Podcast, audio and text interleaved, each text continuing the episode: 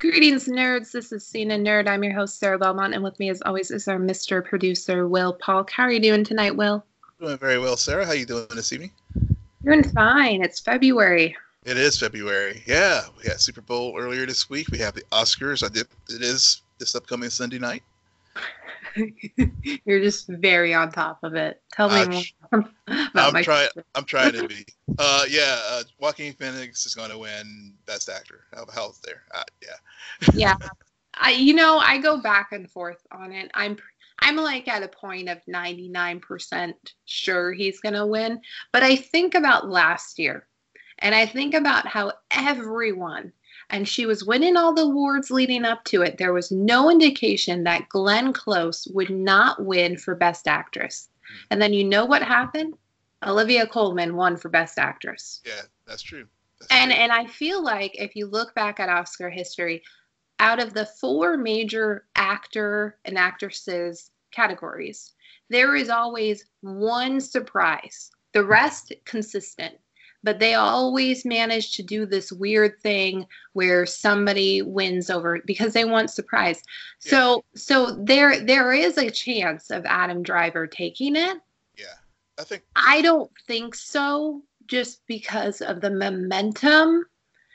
But I also wouldn't be like, "Oh my god, what just happened?" I would be like, "Yeah, all right. So there's yeah. a friend." the, the true surprise would be if Laura Dern does not win for was best best actress or best supporting no, actress? supporting. She's yeah, supporting. supporting. Yeah. Which I still it it bothers me. It really does because and I'm sorry, I love Laura Dern. She is winning an award not just for Marriage Story though. She's also winning for Big Little Lies because you take both of those characters, it's the same freaking character. and, and she is barely in Marriage Story. So I just it really kind of frustrates me, especially considering how everyone who's seen Bombshell raves about Charlize Theron. Yeah, yeah. My wife seen saw it, and uh, yeah, she she was really she never goes on and on about a performance, but she really did uh, with her particular portrayal. Yeah. So I just I don't I sometimes with this Oscar stuff it is about legacy it is about a portfolio and and that's why it's really rare for somebody to have a breakout moment and then get the oscar on top of it is because there are some people that it's the old favorites and we want to i am also very shocked by brad pitt because i i still haven't seen the movie. Um shoot me now i guess because i'm not the biggest quentin tarantino fan. So so I I don't have any intentions of seeing that movie, but the fact that he suddenly came out of nowhere and is starting to do all of the award sweeps for best supporting actor, True. that's really that and and in, and it's weird because I just had a rant about Laura Dern and the legacy and everything, but for him, I'm like, well, finally Brad gets something. Because he's he's not it's weird. Brad Pitt is a really big movie star. He is. Granted, if you look at his movie, his his portfolio, he actually is in a lot of low arguably low budget movies. He's not an action hero like Tom Cruise. And yet his work never really gets recognized in that limelight like a Leonardo DiCaprio. So so it's very this year's nominations is very interesting to me. Yeah, yeah. They, it, you're right. It, it that is very true and you know I really didn't think about that with Brad Pitt because he is such a constant presence but he, you're right he doesn't get that same similar acclaim that Leonardo does, even though he he does take on some very challenging roles and, and some very and, and and roles that stretch himself as an actor. He doesn't, yeah. you know, he's not, you know, you know, you can basically now at this point in in Tom Cruise's career say, you know, he's he's kind of action guy. He's taken up that. I guess he's the the the modern Stallone Schwarzenegger type of, yeah, you know, definitely. That's definitely. that's his genre. And but with Pitt, he you know he can go from action to comedy to drama to whatever. And you're right. He, I don't think he gets the, the full acclaim uh, that he that he deserves. Yeah, no, Tom Cruise also made the 80s in a way. You can make that argument. And then Brad Pitt came out full swing in the 90s, and there was a range because um, Snatch, which I believe was 99, So, um, and then Fight Club. Like, those are very different roles. yeah. and it's the same person. So it's just, it's, it, I'm I'm glad you told me that the Oscars are this weekend because I'm very curious to see how this all plays out, as I am every year. I don't know if I'll be watching it or if I'll just be responding on Twitter. I don't know, but we do have to move on because stuff did happen. Will stop Yeah. holding us up. Okay. Okay. so also we during pre-show we were talking about the super bowl and how we both watched the chiefs win because they were the better team not because of refs being paid but that will be soon found um and during the super bowl there were of course some trailers I really liked the Disney Plus. I'm not I'm not calling it the Marvel trailer, but Disney Plus basically hey marvel fans this is what we have in store for you what i found very funny is that my brothers were watching the game with me Mhm. and as soon as that trailer aired they commented they had no idea what was that wa- was for and i'm just like yep What? there are people who follow the movies and yet still don't understand disney plus platform and the fact that marvel is releasing these tv shows That's very interesting because mm-hmm. y- you know because this week also speaking of Disney Plus, we, we we got subscriber numbers, and I think they were north of 27 million subscribers. So I mean, they, they did really well, and people are staying with the platform. So I haven't canceled mine and I haven't used it ever since the last episode of Mandalorian. So yeah, I'm sticking with it too. I mean, I've watched a couple. You know, I did get into Jeff Goldblum and a couple other uh, programs on the platform, but uh, yeah. But getting back to your point about Marvel, that's very interesting that um, people who who follow the films are not as aware of some of the upcoming programs on the platform. yeah, and actually I I think I don't think it's as interesting because we we are so wrapped up in following the news and making sure we understand and we even listen to other people talk about this stuff that Right. we're in the zeitgeist of it Right. that you it takes for a comment to hear a comment like that it reminds you no there are people there are other these other people i don't know if you've met them who actually do not follow that closely they're they are obsessed with other things Mhm. um like football yeah, yeah, from all I know. and and so it's it's very different for them and i will say arguably disney plus has never really advertised that much i mean that was the first time that i really remember sitting down and being like bam this is coming Yeah. um, soon to the tv and it's just like oh yeah that that is a thing. So I, I i totally get where they were coming from. I thought it was interesting. And i now i'm really upset will because on the rundown you put the release dates. Yeah. and i didn't realize i had to wait until august to get my first dose of this marvel goodness.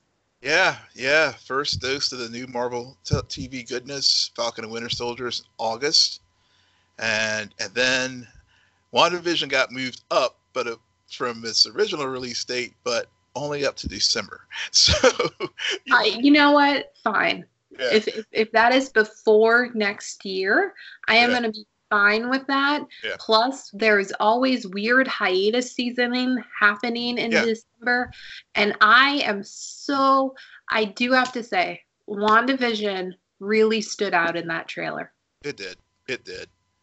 I, you know, because whenever it was first talked about and, and had the first release of information at uh, Comic Con, it, was, you know, we we got the photo of them sitting on the couch, kind of Ozzie and Harriet, got and Dylan, and and but that was it.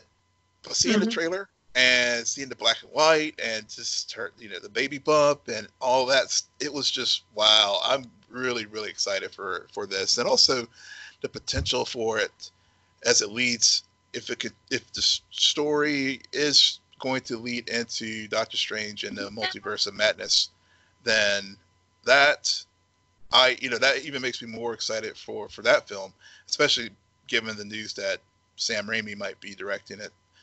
That, that is exactly why I'm excited. When they made that announcement at Comic Con, I really was like, okay, ding, ding, ding.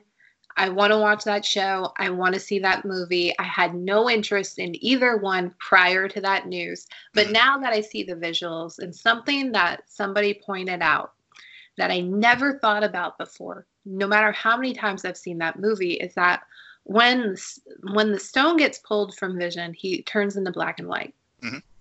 And so this idea that they are really going to be exposing the madness that is in Wanda and how and her powers and how it can be destruct self-destructive and um, but it can also be really endearing it's all set in this kind of pleasantville happy normal life mm-hmm. and in black and white and and and i like that because it just takes me back to a really good movie if you haven't seen it, Pleasantville, yeah. where where those characters get trapped in the 1950s yeah. in a TV show, and then as they introduce quote unquote sin into that world, things start to become cl- colorful. Mm-hmm. Um, because you breathe life into it because it's multidimensional. So I I never put that together, and then when I heard someone say that, I was like, oh,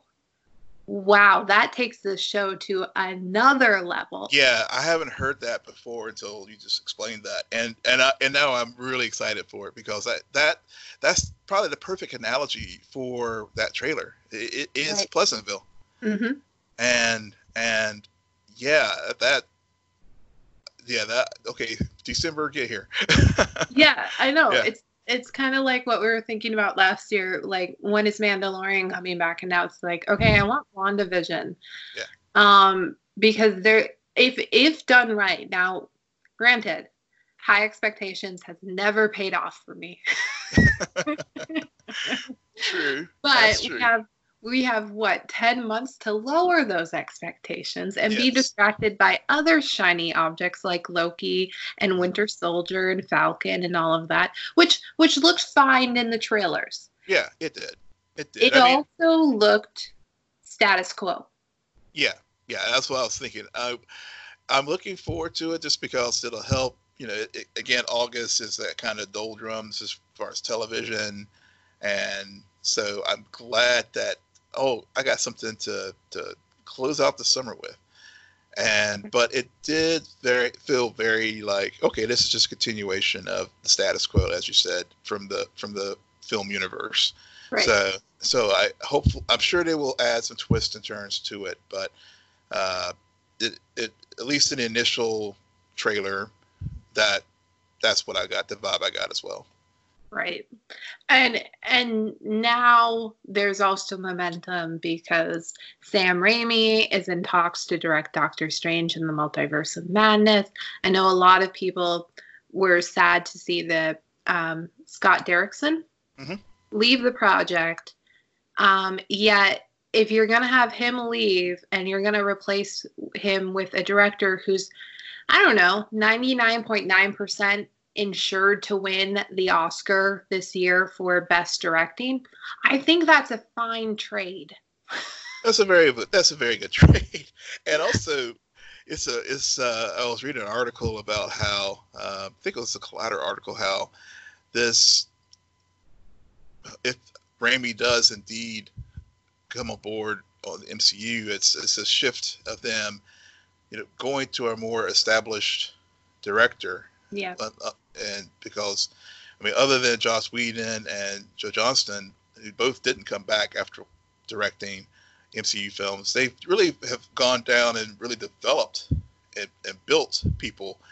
Uh, when you look at the Russo brothers and Taika Waititi and others, uh, this you know this is a big big deal if they do get Sam Raimi to come in and and direct direct this film. So but I'm excited about it. I I still I was getting into some Twitter conversations with folks about are you excited about Sam coming on possibly coming on board and you know other than Spider-Man 3 which we all agree was bad Uh, you know, you got you know, it's Evil Dead. I mean, come on, it's Sam F and Raimi. Raimi. So he's a very interesting filmmaker because.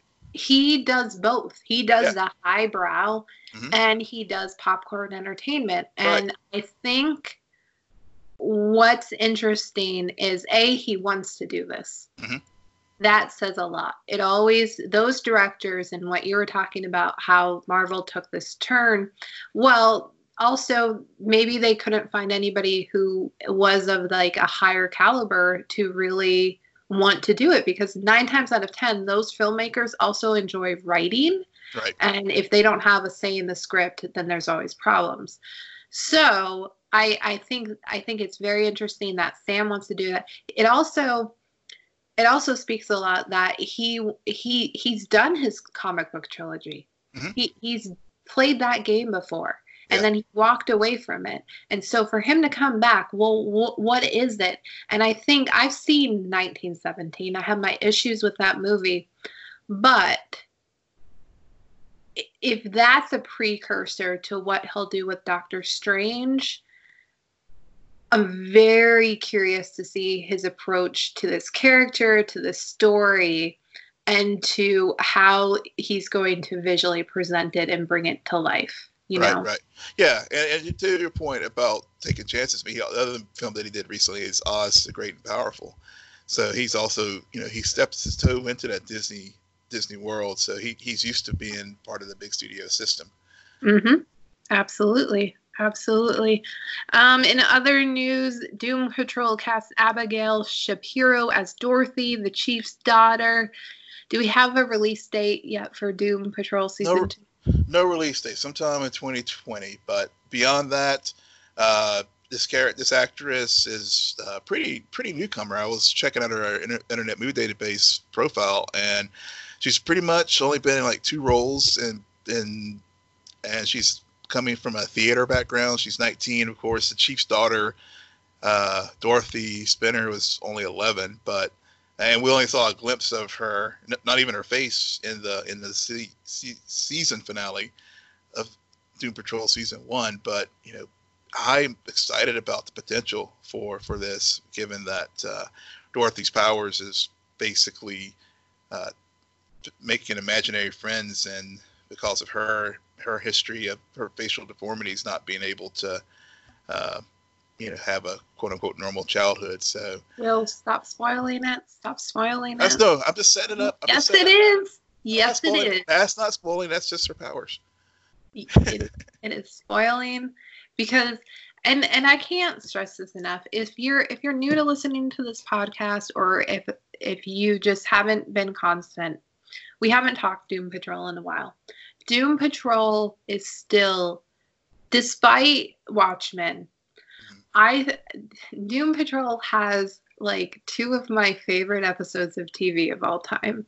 You you have the bottle episode, the group therapy episode, yep. and then you have the one where they go into the underground ground. And man, the directors who directed those two episodes, that's who Marvel should also be looking at and eyeing to steal for their properties. Because it's not just how those episodes were written, but the way they were directed Yes. Elevated yes. that material so much. So yeah, so my, and I was I was talking with someone about that too. Uh, you know, we think about Danny the Street, mm-hmm. and and how you they they took this uh, literally a, a, street, a town, and like made it believable that this town was alive.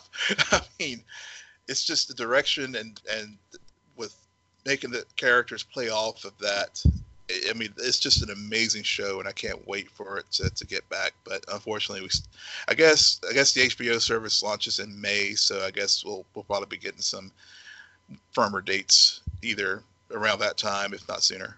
Yeah, absolutely. But it, again, if you haven't seen it, please check it out. It is worth looking at and rewatching. But in other news, at long last, at long last, I no longer have to ask Will when the heck Picard is going to drop. I know he's been waiting for the time when when he can say it's finally here. We yep. can actually watch it, Sarah. and you know what? For all you people who know that I disregard Star Trek, I watched both episodes, okay? I have the CBS All Access Pass now. I am in it. Did I understand everything that was happening? Hell no. That's Hell okay. no. I, I I feel like I you know what just because you said that you you enjoyed and you're stepping your you have jumped into the Star Trek universe, I will watch Battlestar Galactica for you. Whoa. Yeah. Oh my.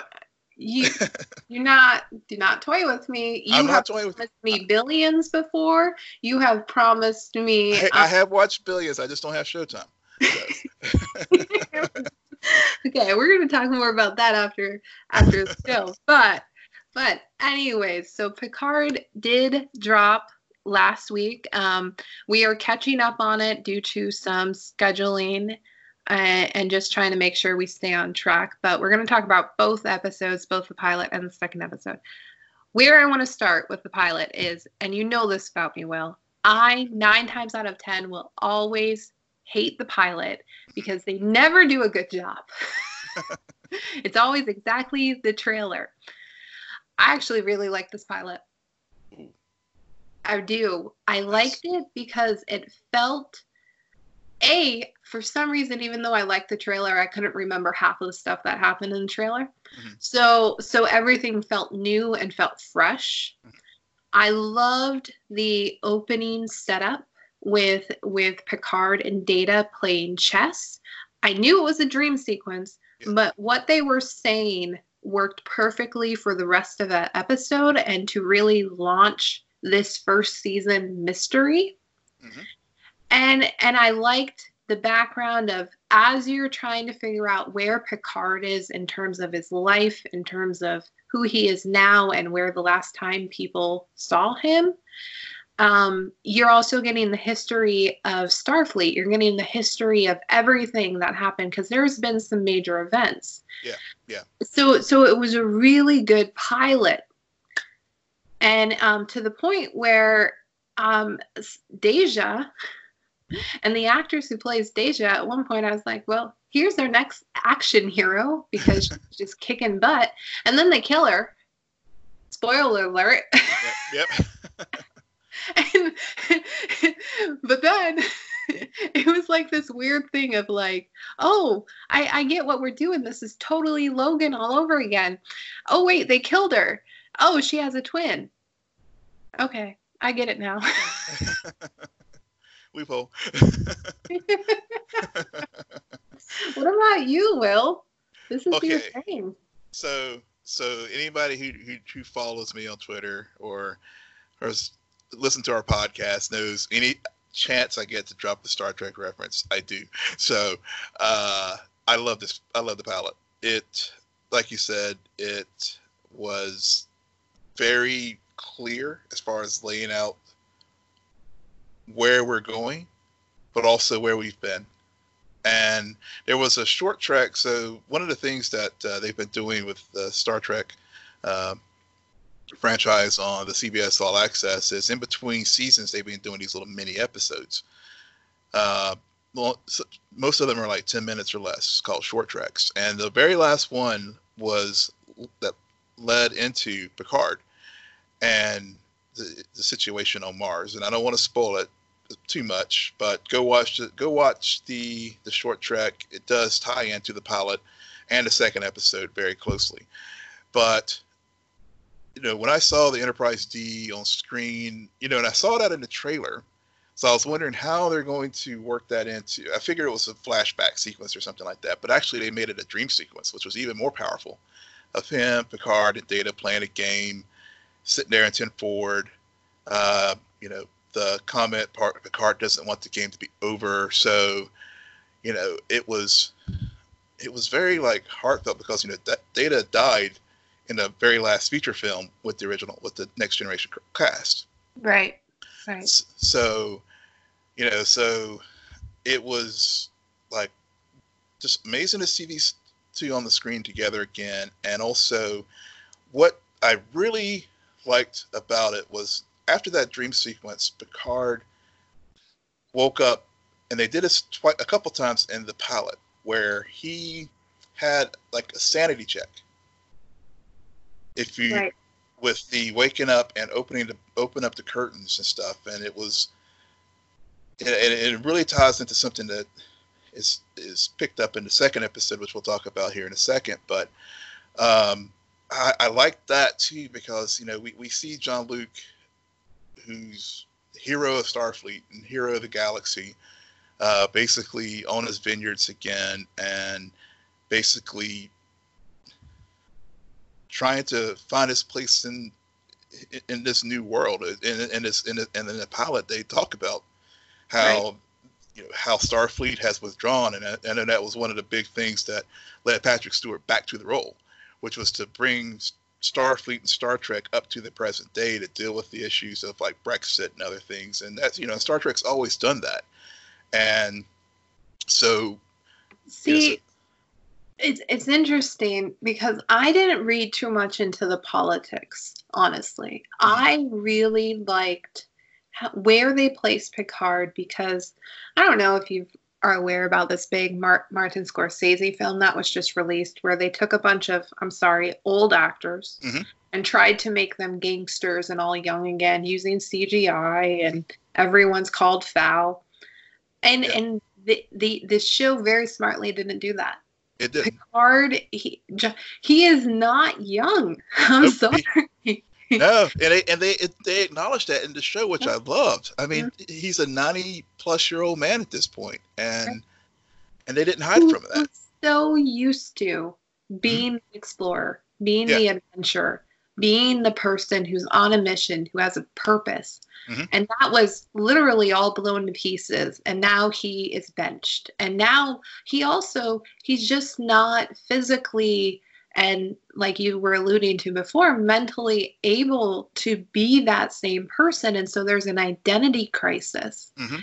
And then he encounters Deja, which which sparks this this adventure and this like mystery that that he's used to. Yep. And so so there's a lot of different ways for them just in the terms of the psychology of Picard and where he is at this point in his life.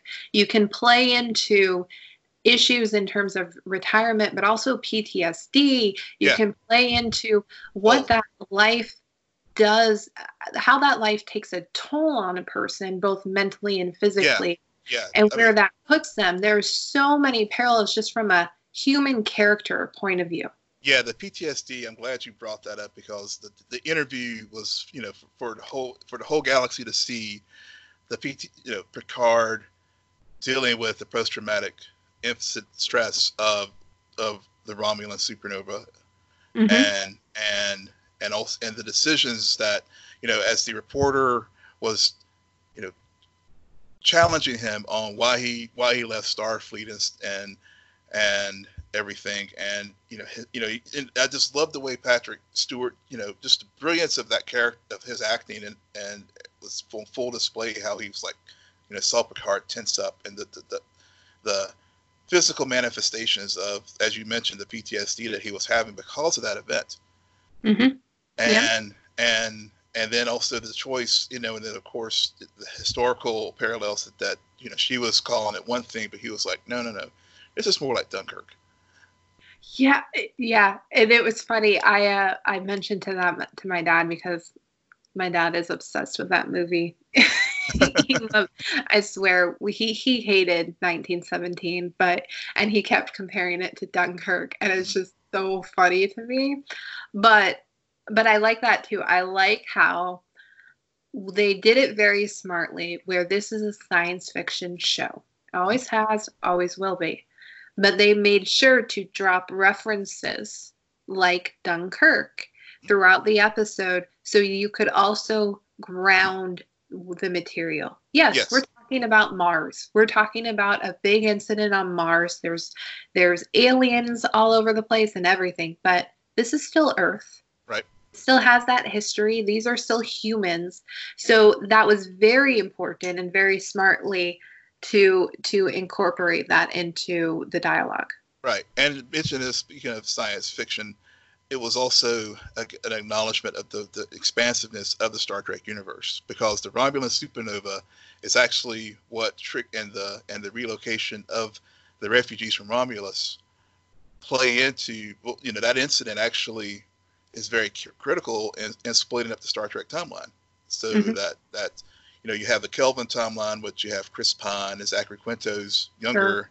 folks, uh-huh. but also you know they still acknowledge that event as a focal point for Federation history and and moving forward into in Picard's Prime universe, which which was very smart how they interwoven uh, the, the, the recent iterations of Star Trek into the show.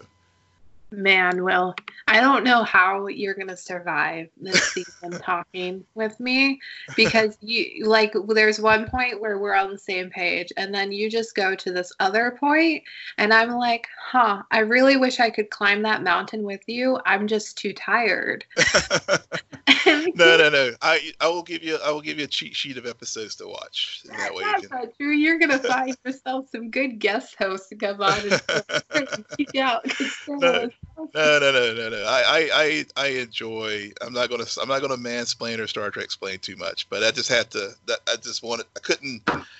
It wouldn't be a fair re- recap of of the pilot episode not to to make that point about the the, the focal point in, in the Star Trek history here. Yes, no, I I agree. Explaining all of that history and making me feel like I have to get out a dictionary about Romulan culture. Yeah, yeah, that that's that's fair reviewing for you.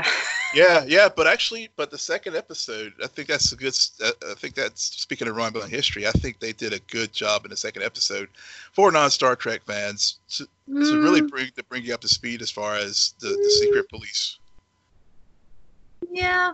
Well, I don't. I disagree, sir.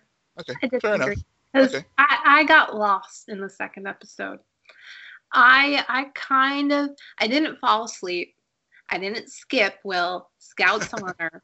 I did none of my normal habits when I don't like something or when I'm just checked out of it. Mm-hmm. And I don't know if it's like what was going on with me that day when I sat down to watch it or something, or if I was distracted. Yeah but there was there was something about the second episode where hmm, I wasn't as interested in fully understanding a lot of the historical, a lot of the exposition, I'll say, that they yeah. were trying to put out there because I couldn't help but see all of these tropes. You know, yeah, towards the a... end of the pilot, it got a bit tropey with, oh, there's a twin, and oh, she just so happens to meet this hot Romulan who's FYI evil because hot people are always evil. It's just the way it is. Yeah, true. And then, and then they, and it kind of, I, I kind of figured out that the the um, synthetic life forms they, they got hacked in a mm-hmm. way. And yeah. i think the romulans are connected to that. It, it yeah. felt very what they were trying to explain. So so it kind of got to a place of predictability. And of course of course picard like what are you thinking? You're gonna go on this crazy mission and think that you're gonna get the clear from starfleet? Really? Really? Yeah no yeah i mean it's fair. And and and to be fair one of the things that when watching the episode that I know exactly where you're talking about where you got lost. It was a lot of technobabble. Whenever oh and and that's that's that's the blessing and the curse of Star Trek. I mean, I, mm-hmm. I, I, love the show and all, but if you're if you're not a Trekker, then and, and they start spouting all the technobabble and stuff, and even as a Trekker, there's times where it's just like lay off the technobabble. That's you know they didn't do all that shit back in the '60s. They didn't have to. Just lay you know that that it, it, it, did slow down the momentum in that scene where they were discussing about the Tal Shiar and then the secret, secret, secret Tal Shiar. I can't remember the uh, the I can't remember the name of the um, super secret police behind the secret police. Yeah. But yeah. I didn't even remember those being mentioned. I mean, uh, I remember all the history about the Romulans and how there's this other culture yeah. who who like inherently despises synthetic life form. Yeah. And you know, there's a part of that which I really appreciated because yeah. they're because hmm, how do I put it? It's it's interesting to choose mm-hmm. to have the the synthetic life forms the the the debate that's going on. Yeah. And and it's the thing that Picard, because of his his history with Data and and him Data Data um, sacrificing himself. Yeah. There, there's guilt there, and there's also so for Picard, this is a redemption mission almost, and this is this Yeah. is for him and his beliefs, Yeah. and to be set up against the Romulans and find out there is this culture and there is this long history, if you look closely, of despising synth- synthetic life forms. We still don't know exactly why. It's interesting because it's not. I think we only get it because Data is one of the most recognizable characters in Star Star Trek history. Mhm. I. I I'm not a big Trekkie. We all know this, and yet I know who Data is. Yeah, I mean it's like Data and Spock. Yeah. Yeah. yeah, and Spock interchange them, Yeah. but he, and I also know he's not human, Mhm. and yet they're they're choosing a race that's not human to get a lot of empathy for, yeah, and and so I think that's really interesting. Yeah, yeah, and it, and it ties back, you know, and you know, the the, the throughout both the the first and second episode, there was a lot of discussion about Bruce Maddox, and uh, the, the the Bruce Maddox was a character from the second season who wanted to actually build an army of Datas, and so so he Join their club. yeah. So he, so he's a very, so basically, you know, to your point about Picard and Picard and Data's connection, Picard basically had to prove Data's sentience and as a sentient being to basically keep that from happening. But we fast forward to, to Picard now, and, and we see that actually Starfleet ended up building a bunch of a bunch of a bunch of synths who did get hacked, and so there is like, you know, it, I'm glad that they did that as far as bringing that story forward from the TV, the original Next Generation episodes, because you know there was those philosophical discussions about, you know, these army of synthetic beings that could do these dangerous things, could do the dangerous missions, and do become worker bees and whatnot, and you know, and and now you see the the ramifications of that, them getting hacked and destroying Mars. So, um, and then of course the Romulan side of it with their tremendous despise of tech. So, uh, there, you know, there's a lot to unpack there uh, for for them to, to carry forward with with this Bruce Maddox character who. Who, who may have done like Data's creator and just gone off to become a recluse somewhere, who you know that people don't know um, where if he's going to be like show up again or or or not. So we shall see. Oh, he's gonna show up. They Yeah. they've mentioned him. Once you mention somebody three times, Yeah. they're gonna show up. Yeah. Give kills three times. They're gonna. They're a thing. They're they're a thing. Yeah, Um, but yeah, I mean, I um, it, it is an intriguing mystery of who Maddox is, where he comes from, um, why he is so um, removed from everything else, and what he has been doing. And and also, is there a grudge between him and the Romulan culture that is now trying to wipe out these um, new, I don't know, sleeper synths? I don't I don't know if that makes sense. Whatever Yeah. you call them, yeah, because um, he is creating them. He, he's still playing God, and and there's some religious things you can get into with that, and the idea that, and maybe that's why they chose to go that route beyond Data just being such a recognizable character. Is that is that is it okay for somebody to create these life forms that are superior and almost godlike. I mean, when we talk about superhero shows, and we're going to get to one in a moment, there's always that debate of if you have those powers and those abilities, you're at an advantage over all of quote unquote normal human life. yeah, yeah. And on one hand, it can be helpful and it can be safe, but on the other hand, swip, um, switch of a flip, or in this case, you just get hacked and then you can wipe out an entire population. Right, right, and and you can wipe out a whole population, and the, and the, to, speaking to the hack, you know, given that the Romulans had that reclamation center found that Bo- the Borg cube, which is again another very critical race in, in Star Trek and Star Trek lore, and seeing them deconstruct the the, the Borgs and, and getting them back to, I guess, quote unquote, normal humanoids, not you know cybernetic beings. You know how is you know is there a connection between the synths and what happened in, with the incident on Mars and the Romulans? You know, with this big reclamation center with these with these the Borg, or is it or, or is it carrying forward some of the very things that they have been touched on in this series so far, which is this this great uh, this this uh, hatred of, of artificial life forms or even enhancements in playing God that the Borg were trying to do uh, in and creating these you know expanding the expanding the collective. Exactly. Well, we we do you know how long how many episodes the season is? It's a ten episode season. Okay, so two down, eight more to go. Yep. Um, again, I'm on board. I I prefer the first episode over the second episode. Yeah, I would agree. But I would I'm agree. also um I I'm not I'm not mad that Will is forcing me to watch this. So good good news. Good news. hey, I consider that's a, I consider that a win. I won, the week. Hey. Now, now we're going to switch gears back and go back to our regular programming.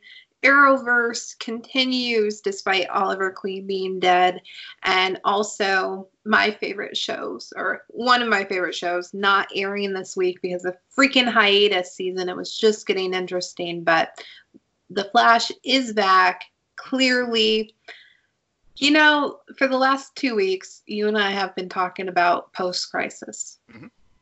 A lot of discussions. And at some points, we were commenting that, you know, it's going to be really interesting to see Barry and his new reality following Oliver's death. The episode wasn't bad. I wasn't blown away. It really did feel like an episode you would get at this very start of the season. Mhm. Um, almost to the point where I didn't realize this, but essentially, and we all know this trope from The Flash, we've seen multiple series where they take a big event and then suddenly you have all these metahumans from that event or all of these doppelgangers running around. And that allows you to have like um, five episodes with a villain of the week.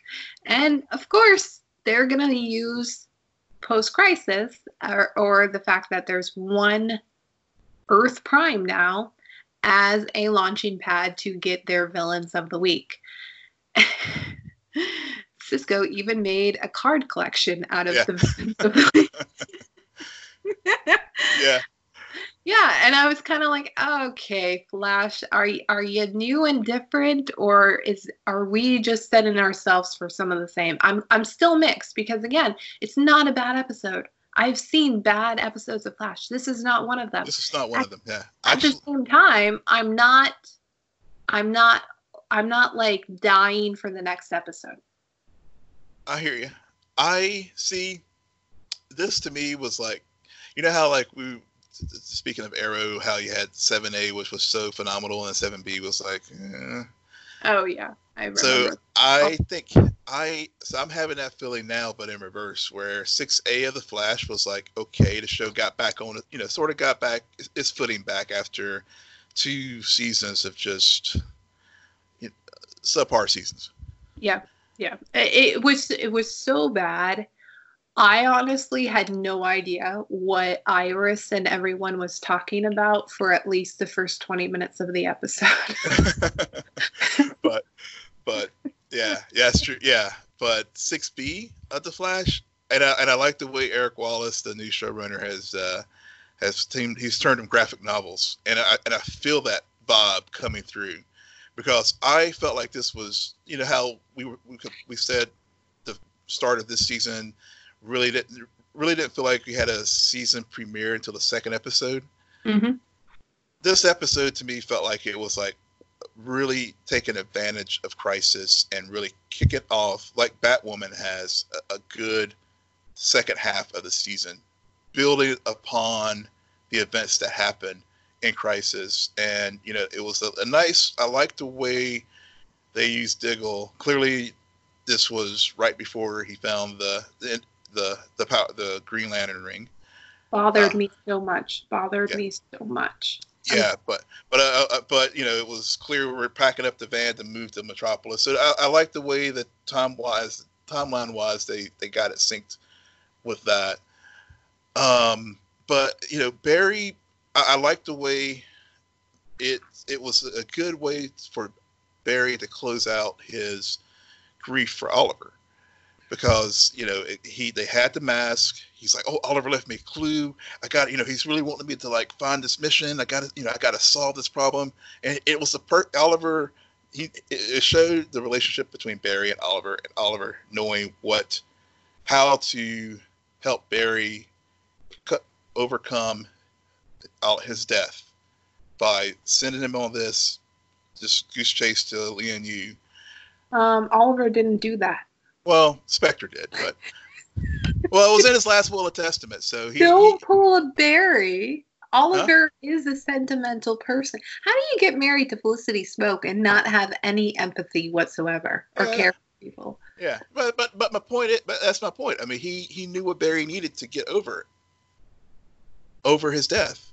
Yeah, I I don't I don't think if if the writers are smart, that one um, renegade thing with Diggle isn't going to get over. They they really need to carry that through yeah. the next half be, because that that was he, Barry's in constant need of not a father figure, but someone who is like him who he can learn from and and and be the mentor the superhero mentor for him and he's always looking for that but now he has to take leave and i think he has a lot of guilt that's yeah. that's another thing that bothered me i think in this episode is as much as i like that they really made it isolated barry and made it not about him or not about this villain of the week but they they made sure he had some time to reflect on what happened in crisis and loss mm-hmm. of oliver but he also still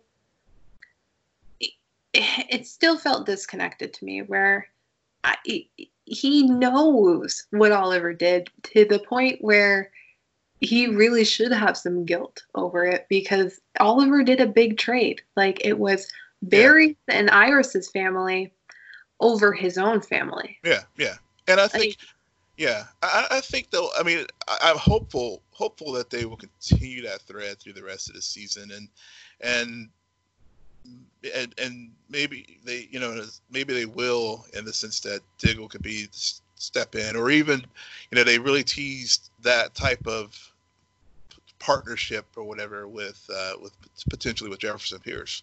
Yeah. Uh, in, in, in Crisis, so hopefully one of those two characters will most likely Jefferson, depending on what you know, whatever happens with Diggle in, in, in the news, if he somehow ends up in a new Superman and Lois show, um, but you know, maybe that'll get that relationship. And I and I, and I see what I agree with you. I, I, do hope that they don't just like, okay, we just we, we did the one off. We everything's you know we, we dealt with that, and we're not going to deal with the grief anymore, or, or, or guilt anger. anymore. Or I mean, anger. there's a moment on Lian Yu where where it was Barry's Barry lost control a little bit to the point where it even shocked him. And and I thought I thought that was kind of a um, a Easter egg of what is in store for Barry's evolution from this point forward.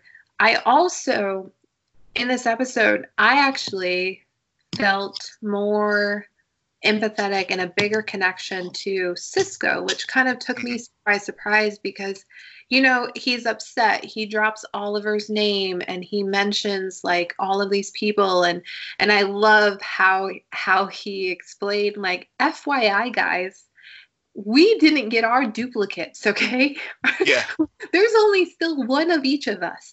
And yeah. yet all of our past enemies are back and probably better and stronger. Yeah, yeah.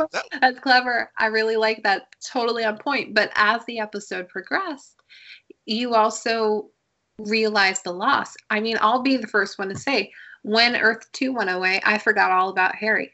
Mm-hmm. and and and it just did not register for me that that that character is gone and we all know that part of the reason why having so many Harrison Wells works is because of what they set in season one between Cisco and Harry or Harrison Wells as having this weird father and son like dynamic. Right. And and and it really hit home in this episode where you see his reaction to Nash, and then you also you see him um, replay an old message from Harry, and and it is loss. Like mm-hmm. like mm-hmm. that that really I thought that was beautifully done, and of course. Right as the episode concludes, Cisco's like, "Yeah, I'm gonna take the next two episodes off, so I'll see you guys later." Yeah. this is my problem with the Flash. What is up with your scheduling? yeah, yeah. Well, I think yeah, I actually see I'm I'm okay with Cisco going away to to find whatever he needs at this point because one, the show is very full. oh, it, another reason why they constantly do this. No, I I agree. It's just it was funny to me how they have these great character moments and then they send that character away. yeah, yeah, but at least, eh, but at least, but it didn't bother me so much with this one because I, I feel like it, it's not going to be like the you know Wally West going away because one our connection with Cisco, I think you, you, just nailed it beautifully there. It's just so much deeper, and he it, and he really did articulate the loss that many of us felt because you know people were asking you know whenever Earth Two was destroyed on Arrow, what about Harry and Jesse?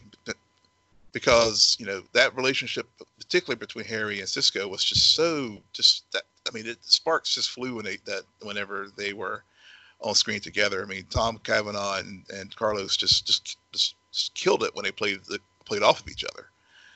And so so I think this going away works for me in that you know Cisco you know all the questions you know all the questions that he had you know he had the opportunity to like become Vibe again. And you know if if I hadn't given up becoming Vibe to begin with you know maybe I could have stopped Crisis.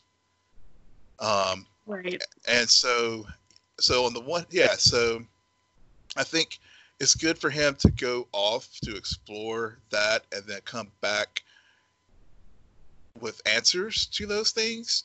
I don't think we need to like given how crowded this show has gotten, I don't I don't want them to like do short shrift with a lot of exposition or, or force stories of him trying to explore eh, getting answers to those questions because I would find, I think I would find as a viewer, I would get very frustrated by that.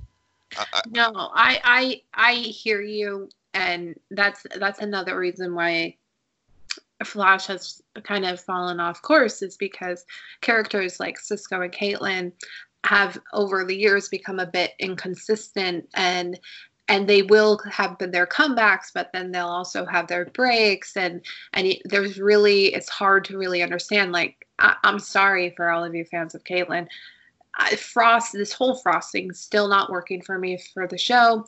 Really stupid moment towards the end in that action sequence where the light bullet almost fractures her and then the person I, I don't whatever. It was stupid. Yeah. Um Meanwhile, simultaneously, the writers are really good with really nurturing a Barry and his storyline and Iris. Iris had a great episode. Yeah, yeah. This I was her episode. Yeah. I I liked how it was acknowledgement of who she was leading up into crisis mm-hmm. and now trying to do her own mental reset of of what her life is considering the thing that she thought she was going to lose is still around. And and so she went through a whole series of preparations that that now and we tried to warn her. I don't know how many times i yelled at I mean, he's going to be fine. Yeah. So so i i don't know maybe she should start listening to the viewers whatever. Um but but i like that um great moment between her and joe. And and really, I just want to leave it there because I know you're going to have your 10 minute Black Lightning rant. No, it won't be ten minutes. I can I can sum it up there. I mean, I, I, I, I one last thing as far as the Flash uh, before for me that I that I am looking forward to the, the reset of with these villains is I'm hoping that they'll do a better job at util- utilizing the the classic rogues gallery, even though it looks like it, they are doing a gender twist with you know from Evan McCulloch to Eve McCulloch, uh, but we're getting the classic Mirror Master, uh, and as far as hopefully temperament and those kind of things, because I think you know they they have I guess Crisis has given them a chance to right the wrongs of some of the prior seasons. And and i'm also glad you know we always talk about lack of stakes with this show now that they're you know they don't have the doppelgangers anymore or the extrapolator to jump from earth to earth then i'm hoping that uh, that will that will that that changes the game a bit uh, on, on, this show but uh, but yeah I, I i i'm feeling good about 6b uh, moving forward. And speaking of lightning, um, and hopefully capturing lightning in the bottle again. So Black Lightning had a is quickly coming to uh, to its conclusion for this third season. Uh, this week we learned several things. We have the ASA has a defector who's seeing, you know, who basically last week helped Tobias and Lynn get out of the ASA's bunker, and um, um, and, of course, he confronts Jefferson and um, Anissa about what's going on, and Jefferson having to realize that he's got to form an alliance with the ASA to basically save not only Freeland uh, but also hopefully help Lynn as well. Uh, Lynn, on the other hand, is back with Dr. Jace uh, from earlier seasons, and uh, they had to forge a, an easy alliance uh, to basically try to prevent the Markovians from uh, creating a bunch of metas uh, to to basically take over take over now the new Freeland and Earth Prime. So there was, you know, there was really a lot of things going on there with their scenes, especially with Lynn's addiction to green light and and Dr. Jace trying to you know help her deal with those particular issues. So that was that was um, you know that that plot point. Uh, the big thing this episode was Jen and Khalil. So Khalil, if folks remember, um, he's now painkiller, and um, this episode, he's back. Huh? He's, he's back? back. He is back. Yep, as oh. painkiller. Yeah. Yeah, so he had the ability. Yeah, so basically the ASA programmed him to be a killer. So it was a very like Inception like thing where this in this episode where TC, who's um, a new kid that's come on the scene that Gambi's taken under his wing, has this ability to basically hack into uh, computer systems and whatnot. And so uh, Khalil had a chip implanted into his head to be able to basically bury the real Khalil in his sub- subconscious, and the painkiller was t- taken was the alpha in in, in his brain at this point. So they, you know, there was a lot of tech and a lot of you know techno babble as far as how to help Khalil. But long and short of it, uh, they were able to put the painkiller per, uh, personality and you know in, into the box in Khalil's subconscious and was able to get the real Khalil back. So uh, it really so basically all these supporting characters along with grace choi she was back um, uh, tc and, so, and, a couple of the other characters basically are forming the, the new outsiders who are sort of was a group that was from the comics to basically become jefferson's team mm-hmm. to, to take to take down the markovians which uh, jefferson did have an allegiance with the with the asa and uh, they're going to you know it, they're going to go and on a mission to you know one stop the Markovians, but also to rescue Lynn, which leads into the uh, next week's episode where we're going to get uh, Gravedigger, who's played by Wayne Brady, uh, who's going to be showing up on the scene as, as one of Black Lightning's uh, big meta enemies. He's going to be uh, in, in next week's episode. So that's that's the Black Lightning recap in in a nutshell. Yep, yep. And Will is not going to give me a hard time about still. No, no, no. I figured because I redeemed myself with Picard. So yes, yes, all yes. is right in our post-crisis world. It that sure is it for us tonight. Thank you for listening. Will, why don't you tell our listeners where they can find you? Yes, you can find me and and give me all your thoughts on Picard, Flash, and more at Will M Polk. That's W I L L M P O L K. And you can find me at SJ Belmont, S J B E L M O N T. Please follow our crew on Twitter at Scene and Nerd. Friend us on Facebook. Follow us on Instagram. With FYI, guys, guest hosts always available. All you have to do is DM Will. DM us, yeah. DM us at the show account. DM me personally. Uh, yeah, just yeah, we love to love to hear from you. I know a lot of you've been interacting with us on the socials, so uh, come on, come on board. And there's no pressure. I mean, it's as simple as you won't be invited back if you suck.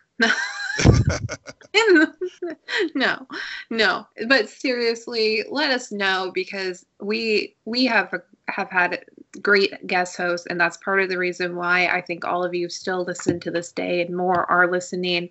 Um, and if you're ever interested, we we all have to start somewhere.